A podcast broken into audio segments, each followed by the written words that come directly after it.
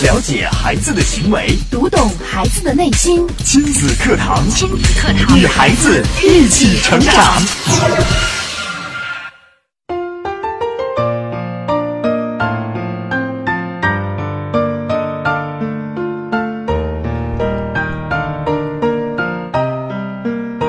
听亲子课堂，做智慧父母，欢迎大家每天同一时间准时来关注亲子课堂节目。我是主持人潇潇。亲子课堂今日关注避免睡前大战，主讲嘉宾亲子教育专家胡慧丽老师，欢迎关注收听。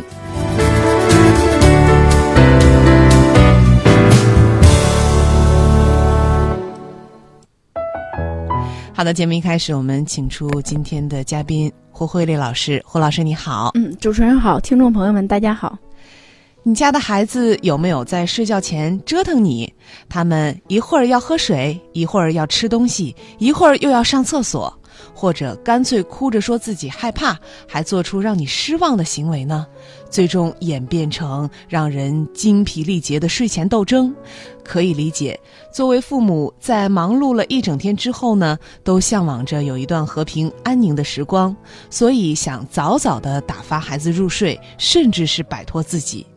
可是，当孩子们察觉到父母要急急忙忙的想摆脱他们时，他们会是什么感觉呢？他们此时最需要的是什么呢？如何能够轻松的消除睡前烦恼，让父母和孩子都能满足呢？在今天的节目当中呢，霍慧丽老师为我们带来的话题是避免睡前大战。在听节目的过程当中，你也可以透过两种方式参与到节目当中和我们进行互动。可以在新浪微博关注“迪兰路言亲子课堂”，在我们今天的节目底下来跟评论；也可以在微信平台关注微信公众号“亲子百科”，在微信当中和我们进行互动。那接下来我们就有请胡老师给我们带来今天的话题。嗯，听众朋友们，大家好。那今天这个话题呢，其实也是，呃，很多家长会面临的，因为呃，在这个养育孩子的这个过程当中，尤其是到了晚上，我们希望孩子早点的睡，甚至我们可以做点自己的事情啊，或者是就是休息一下。但是我们发现，你越是想让孩子早点睡的时候，可能孩子就越会做出一些让你失望的行为，甚至是越闹腾人。嗯，那。不知道大家有没有过这样的体验，就是当你没有什么事情的时候，你好像就是陪着孩子去入睡的时候，发现孩子反而更容易的去入睡了。就是说，呃，比有比你想摆，就是想让他早点睡，想摆脱他的时候，他反而更乖，更好的就更早的去入睡。不知道大家有没有这样的一个观察发现哈？嗯。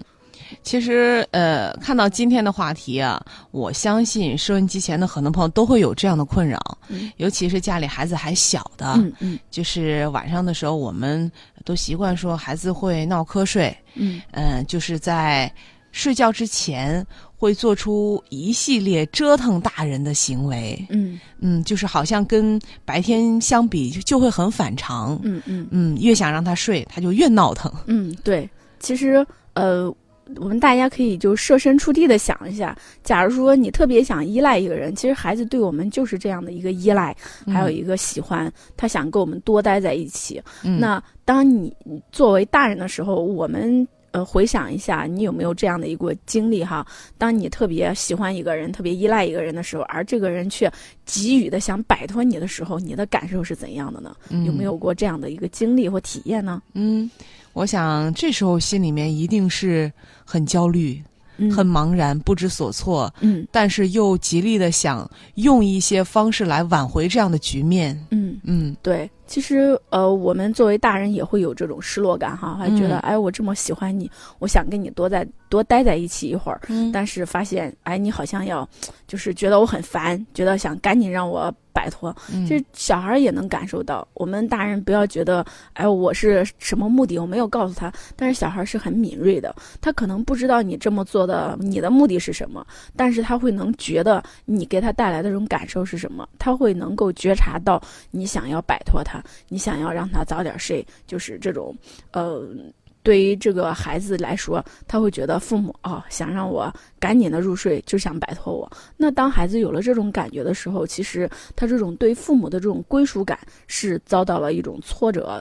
对，嗯，可能孩子这时候呃也不知道，可能妈妈想让我快点睡，可能妈妈还有工作没有完成，嗯，或者是妈妈呃要出去办一点事情，孩子并不知道这背后的故事，但是孩子直观心里的感觉是，妈妈不想陪我了，嗯他不想跟我玩了，对他不想跟我在一起了，嗯。嗯，对，所以当孩子有这种感觉的时候，他就想，他就会做出一系列的我们刚才说的这些不良行为，包括哭闹啊、上厕所呀、不停的说要求喝水，一会儿又说饿了怎么样。通过这样的行为呢，其实是想维持跟你在一起的这个时间，是想吸引你的注意力，是想让你多陪他一会儿。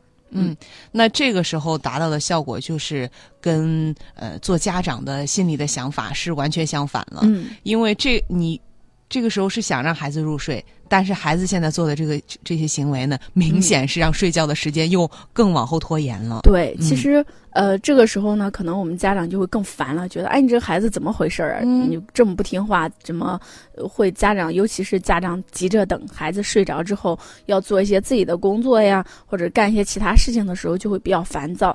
那你家长越烦躁的时候，也会引起孩子的这种呃恐慌，或者是孩子的这种不安全感，甚至是孩子的这种觉得家长。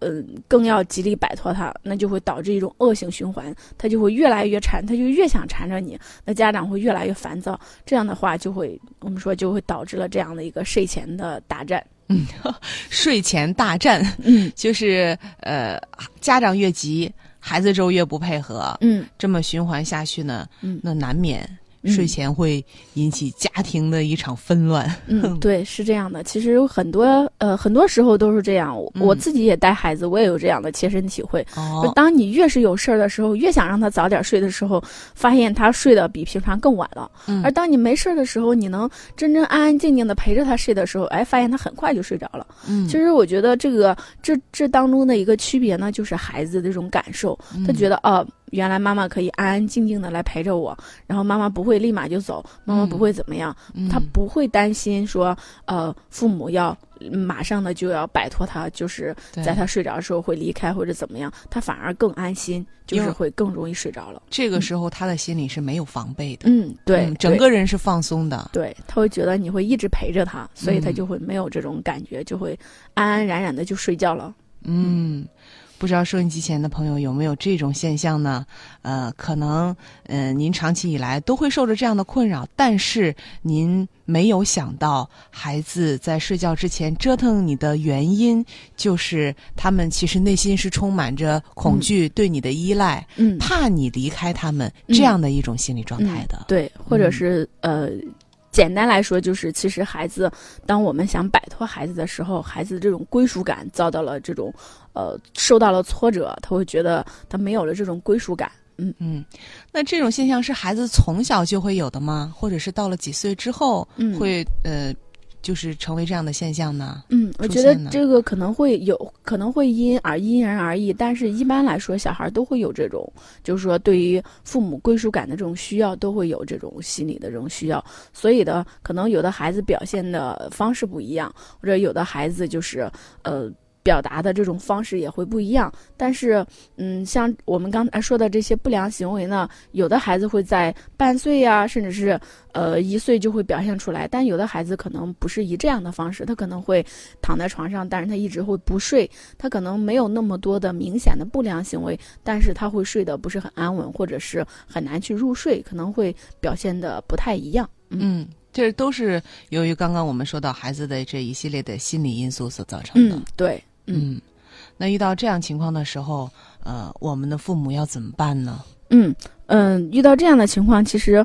当我们了解了孩子背后的这个行为背后的原因的时候，那我们就可能会就是对症的来为孩子提供一些帮助。嗯比方我们已经知道了孩子这种行为背后是需要家长的这种陪伴，还有嗯得到家长这种归属感的这种需要。那这个时候呢，我们可能需要花一点时间来，就是说，呃，好好的来陪伴一下孩子，可以给他分享。我们呃最有效的一种方式，我们就叫就睡前分享时光，就是你可以在睡之前呢，跟孩子一块儿来分享一下孩子今天最开心的事儿是什么。么，最不开心的事儿是什么。然后这样的话，呃，也是对孩子一天的梳理。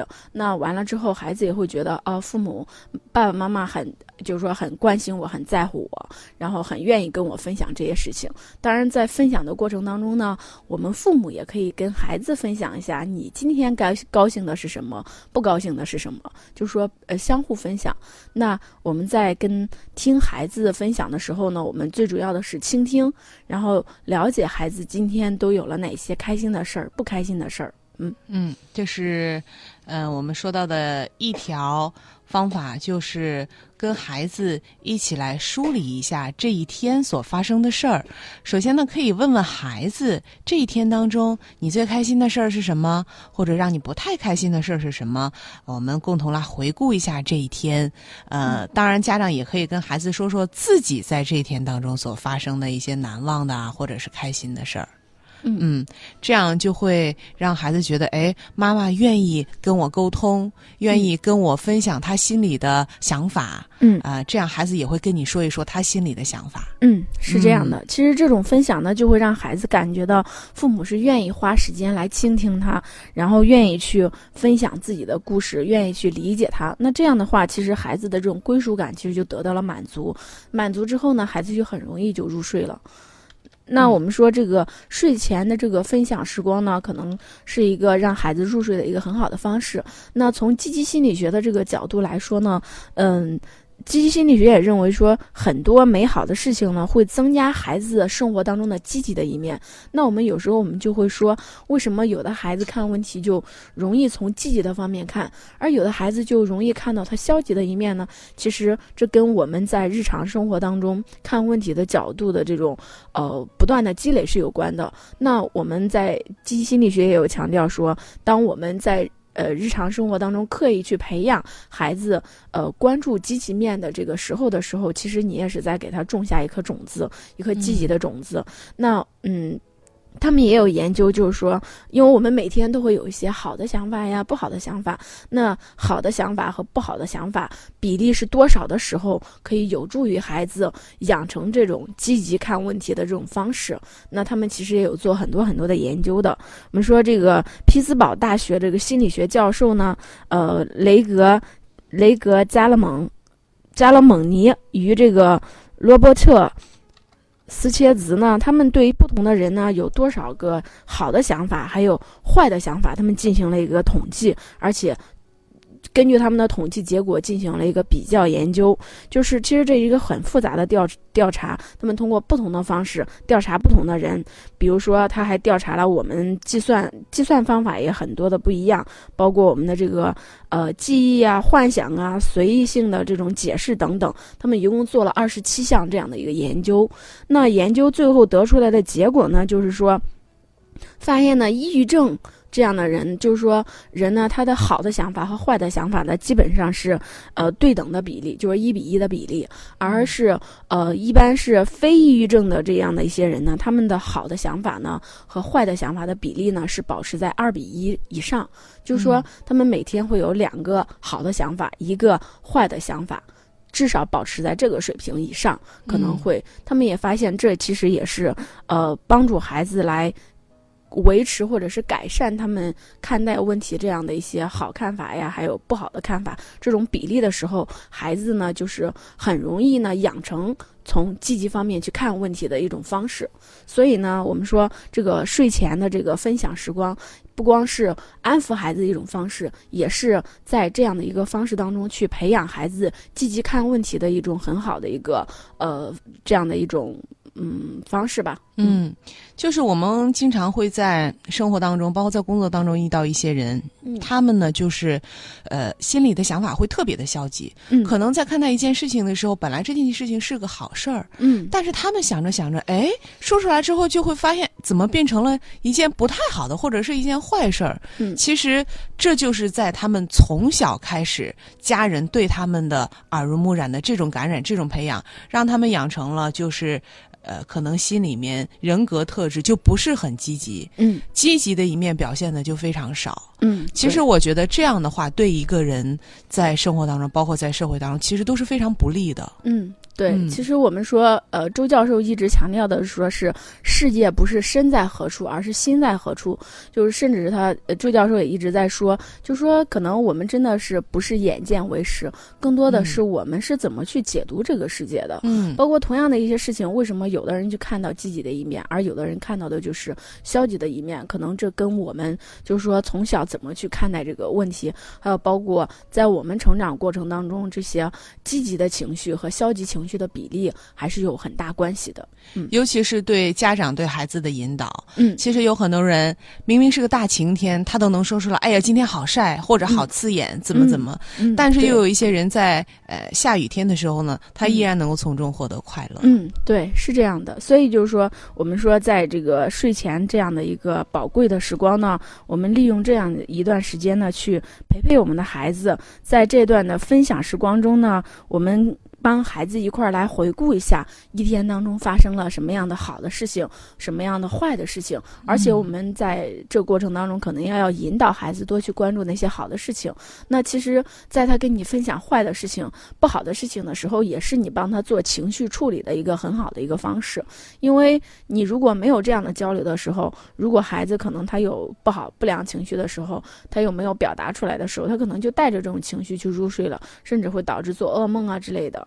所以呢，这段时光其实如果我们家长能够好好利用的话，是会得到很好几个，就是说我们说一举多得。是嗯一方面呢，我们陪伴了孩子，让孩子有这种归属感；另一方面呢，我们也给孩子就是说培养了孩子这种积极和消极情绪的比例。我们能把这种比例控制在二比一以上，也是呃培养我们孩子积极思维的这种很好的一种呃有效方式。那同时呢，我们也可以有效的去化解孩子在一天当中产生的这种不良情绪。嗯，看来这段时间睡前的这段时光还是非常重要的。嗯，好，那接下来呢，我们稍事休息，在一段广告之后，我们也继续请胡老师跟我们来做分享。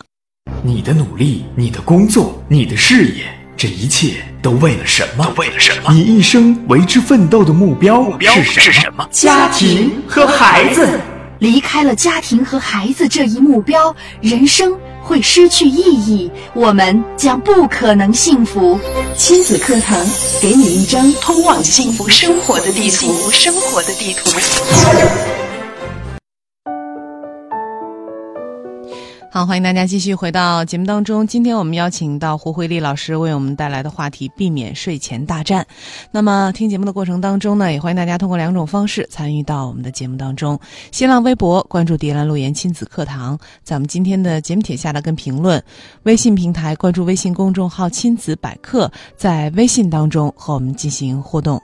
那刚刚呢，胡老师也跟我们讲到了，呃，在睡前的时候呢，教给大家的一个小方法，就是可以跟大家，可以跟孩子来梳理、来分享这一天当中所发生的事情。嗯，这样呢也是呃一举多得，不但让孩子能够放松下来，可以让孩子把心里面的感受、这一天的喜怒哀乐来告诉给你。通过他的讲述，你也可以用一种积极正确的方式来引导孩子，培养孩子呃拥有积极的心理。嗯嗯，那呃，在生活当中有没有这样的例子？嗯就是对孩子帮助特别大，从从而改善了这种睡前大战的这种例子呢？嗯，其实呃，我是觉得。呃，就我自身来说，我之前呃孩子也有过这个一个阶段，嗯就是该睡觉了，他一会儿要喝水，然后一会儿要上厕所。其实嗯刚开始我也不太理解孩子为什么会这么做，嗯而且是呃，就是反反复复这样之后，呃，我的情绪也会受到影响。但是后来接触到这个之后，我了解了孩子行为背后的原因之后，就花一点时间来跟他做一个这样的一个分享。那当他不好的时候，呃，我们就是提前收拾完上床，讲完故事之后，就会来做这样的分享。我就会问他：“你今天最喜欢做的是什么？”然后他就会告诉我给小朋友玩啊，或者是具体玩什么样的游戏啊，会引导他把今天他就是说跟小朋友玩的这个情呃具体的情节呀、还有他喜欢的这个情节来做一个分享。那呃，啊就是他具体说完一件事儿的时候，还问他那还有什么呢？然后他还会再给你分享一些其他的开心的事情。那开心的事情分享完之后，我还问他那今天这么多开心的事，那有没有让你不开心的事情？他也会给我分享一两件。就像呃前两天我们呃，就是晚上要睡觉了，已经到了睡觉时间了，来叫他梳洗的时候，他就呃在那画画啊，然后一会儿又收拾他的玩具啊，反正就是叫了好几次都没过来的时候，呃，我是有些生气了，反正有些情绪，他看出来了，然后他也有点不高兴。虽然收拾完了，但是他还是带着那种情绪。然后我就在睡前分享的时候，我就说：“那你今天有什么不开心呢？”然后他就把这个事儿说出来。他说：“妈妈叫我洗漱的时候叫了我好几次，呃，妈妈有点生气了。”我就很不开心，然后我们俩就把这个事儿进行了一下讨论，然后就跟他分享一下，那你为什么会不开心？那因为妈妈生气了，然后我就说，其实妈妈是有点生气哈，然后为什么生气呢？就说，呃，希望你能早点过来梳洗，但是你一直在那儿，然后叫了你好几次，你就没过来，然后我们就在说，然后以后他说那以后遇到这样的情况，我就快点来梳洗，然后当我们。把这个事儿说开了之后，或者是呃接纳他这种生气的情绪，也跟他解释了之后，他反而就没有这种情绪了，还说那呃我知道了。呃，就他那种情绪，完全就可以看得出来就没有了。因为睡之前呢，上床之前他还是带着情绪上床的。那通过我们的这样的一个分享之后呢，觉得也是帮他梳理了情绪。然后我们进行了一个总结，那看看今天发生了开心的事儿有几件呢？然后他就说呀，有三件呢。那不开心呢，有一件。那我们说，我们对这样不开心的事情，我们以后怎么处理？然后就很开心就睡了。所以我觉得这是一个很好的一种方式。嗯，就是有一点像我们说的倒垃圾，嗯，就是在呃这一天结束之后，把心里面的开心表达出来，把不开心的事情通过妈妈的疏导，通过妈妈的引导，嗯，把它及时的排泄出去，嗯，把它倒出去，对。嗯，这样的话，当我们早上醒来，就又是全新的一天。嗯，对孩子的身心其实都是很有益的。对，而且不光如此，就是说我们甚至是当天晚上可能就会对孩子有这种积极的影响，然后他们就会觉得我们这种睡前的帮孩子回顾这样好的事情，那可能也是我们孩子做梦的一个素材。哎，他就会甚至他有的时候就会把这个放进他的梦里边。其实这个也是很好的一个引导。嗯，就塑造孩子一个很好的一个梦，嗯，就是这。就是能够影响孩子在做梦时候的内容吗？对，会的。因为我发我我有观察，就发现如果孩子是带着情绪睡的时候，他会容易就是做噩梦，或者晚上容易就是被惊醒这种感觉。如果在呃睡前有情绪不处理的时候，那如果处理完这种情绪的时候，他基本上就不会有这种情况发生。甚至是当他白天的时候特别开心的事情特别多的时候，你会发现他在睡觉的时候有时会自己笑那种。然后或者是很开心的说一句什么话，我所以我觉得还是这种还是帮助孩子很好的去处理完情绪之后，对他睡眠的影响也是会消除一部分消极的影响。嗯，这个时候可能很多家长呃就会有自己引起自己的共鸣，就是很多家长都会有这种感觉，就是在有一段时间，孩子在晚上睡觉的时候会半夜的哭闹，或者是忽然的惊醒，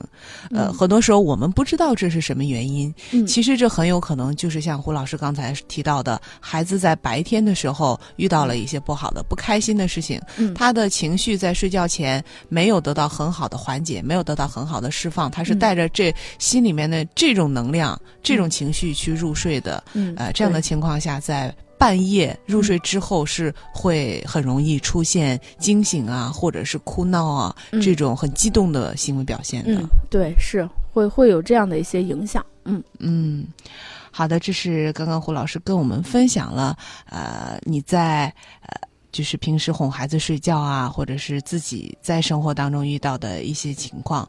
那呃，在孩子入睡的这件事情上呢，比如说在时间上，我们有没有什么特别？因为有的人就会说，我的宝宝总是睡得很晚。嗯，其实我觉得这也是家长的引导，因为包括之前，其实我我们家孩子也是在上幼儿园之前也是睡得不是很早，就是十点以后才睡。但是上幼儿园了，因为他有要求，就是早上要八点入园嘛，所以他肯定早上要早起。那这时候呢，我们要把这个睡眠时间往前提了。就我觉得在睡前的这个一个多小时，就不要让孩子再做过多剧烈的这种运动，然后可以引导孩子去呃做一些。呃舒缓的这种活动，比方说画一会儿画呀，然后可以跟孩子呃读读故事啊，这样的一些睡前的阅读，其实也是很重要的。跟他一块儿来做这种亲子阅读，第一是帮他平复这种情绪，第二是也是共享这种阅读的时光，而且是帮孩子培养这样的一个阅读习惯，也是挺好的一个呃，就说。挺好的这种工作方式，来帮助孩子，呃，恢复了这种情绪，没有那么再那么激动，然后这样孩子睡的时候就更容易入睡一些。嗯，就是避免睡前一小时孩子大脑太过兴奋。对对，嗯，做一些缓慢的、舒缓的。对。比如说听音乐、讲故事这些，对，其实睡前的亲子阅读也是一个很好的这种分享的时光。包括小一点的孩子的时候，我说可以从小就培养他这种阅读习惯。因为很多家长就会说：“哎呀，我的孩子为什么不阅读呢？或者怎么样？”其实我们家长也应该就是说会反思，或者是我们家长应该去想到，我们有没有从小给孩子培养这种。阅读的这种习惯，我们不能期望说你什么都没有去跟孩子做这种培养或者引导，就让他自动的就有了这种习惯，也是不太可能的。嗯。好的，这是我觉得刚刚胡老师讲到，这些都是跟孩子呃进行语言的一个沟通，嗯，包括讲故事也好，包括梳理白天发生的事情也好，嗯。但是有些朋友会说了，说我的孩子特别小，嗯，就才一岁多，或者甚至更小，嗯，就是他还没有语言表达能力，嗯，可能他还不会说话，或者会说的呃几个字很少，那这个时候怎么跟孩子进行沟通呢？嗯，那其实我觉得再小的孩子呢，做阅读是可以的，就是你跟他读绘本的时候，虽然他不太理解你这样的一个是什么意思，但他可能会被这个绘本上的画吸引。那在你给他读的过程当中，他会享受这种感觉，而且其实有意无意的，你也在给他进行这种言语的这种训练。可能他听得多了，然后我们说，其实，在呃这个阶段，就即便他不会说话，这个阶段也是孩子语言发展的一个很好的一个时机。那在这个时间呢？我们帮助他进行一个阅读呢，也是培养他习惯。同时呢，我们也是在给他，就是说，呃，教给他，让他听更多的，就像我们学英语一样，听得多了，我们自然就会说了。那也是给他一个丰富的这种语言环境，嗯，也是营造这种呃很温馨的这种亲子时光。对，而且这个时间很关键。我们觉得，哎呀，孩子现在还不会说话，所以不用跟他说那么多。其实现在正是孩子练习语言、学习说话的时候。对，他只是暂时表达不出来，说不出来，但是其实你说的很多内容，他其实是能够听懂，并且他在脑子里面在极力的、积极的来模仿。嗯，他听得多了，这样的话他就会学得更快。你越不跟孩子说话，这样他大脑受到语言的刺激越少，他说话就会越晚。对，其实是这样的，而且我们。我们发现，就是孩子在越小的时候，他的记忆能力是特别好的。嗯，所以我就发现，我们家孩子就是在一岁左右就刚会说话那个阶段，跟他读绘本，也就读个两三遍，他基本上能复述下来。然后我发现，他这个是。也这种复述能力其实是比现代还要强的，所以我们大家可能会觉得，哎，孩子还不太会，或者是刚会说话怎么样，可能会读这种是没有用的。其实这种也是对于孩子一种言语上的一种培养，还有这种阅读习惯的培养，这也是非常关键的。嗯，就是有时候我们会发现，哎，可能今天讲这个，在讲同样一个故事的时候，可能跟昨天讲的有一点点不一样，孩子马上就会发现了，说妈妈其实应该是怎么怎么怎么。嗯，对对。所以说你说的每一句话，其实孩子都记得特别的清楚。是，其实他虽然他不认字儿，但是他能把你讲的内容给记住。就像那个，呃，我觉得也是特别清晰的，就是你跟真是给他讲同样的，他基本上都已经记住内容了。那你某一天如果你读错字儿了，他就会去纠正你说，哎，妈妈不是那样。样的应该是怎么怎么样的？其实孩子是会记忆的，虽然他不认识字儿。嗯，好的，这是刚刚胡老师跟我们讲到了，呃，在就是怎么样能够让孩子安静、快速的入睡。一是在孩子睡觉之前要耐心的跟孩子来做梳理，这是一个非常有效的方法。还有就是可以跟孩子来呃读一读故事，读一读绘本。嗯。还有其他的方法吗？嗯，还有，其实我觉得像更小的好小朋友呢，其实就，哦，家长的陪伴，而且是这种你全全身心的这种陪伴，而不是说处于焦虑状态的一种陪伴。嗯，那这样的。陪伴对于更小的孩子来说，其实本身也是一种很好的这种归属感的满足。那其实我们说了，孩子之所以睡前会闹啊之类的，他其实是体验他的这种归属感没得到满足。那当我们大家不管是以哪种方式，可能你的孩子跟你有其他的这种。很好的这种共享亲子时光的这种方式也是可以的，但是我们的这个目的呢，就是让孩子感受到我们对他这种呃爱，还有这种接纳，还有这种呃，就是说我们对他这种让他能感受到这种在我们这儿能得到这种归属感的时候，其实对孩子就是有帮助的。嗯，就是在睡前的这种陪伴，爸爸跟妈妈之间有什么区别吗？嗯，那其实我觉得看习惯了，或者说是呃。看这个，如果是能爸爸妈妈一块儿来陪伴，当然最好。但是可能有时候我们很难去实现，因为爸爸可能会嗯比较忙啊，或者怎么样，或者是一般的都是妈妈做这个哄孩子睡觉的这样的一些事情。那我们可以就是轮流着来。其实有时候爸爸的这种陪伴跟孩子也是不一样的。嗯嗯。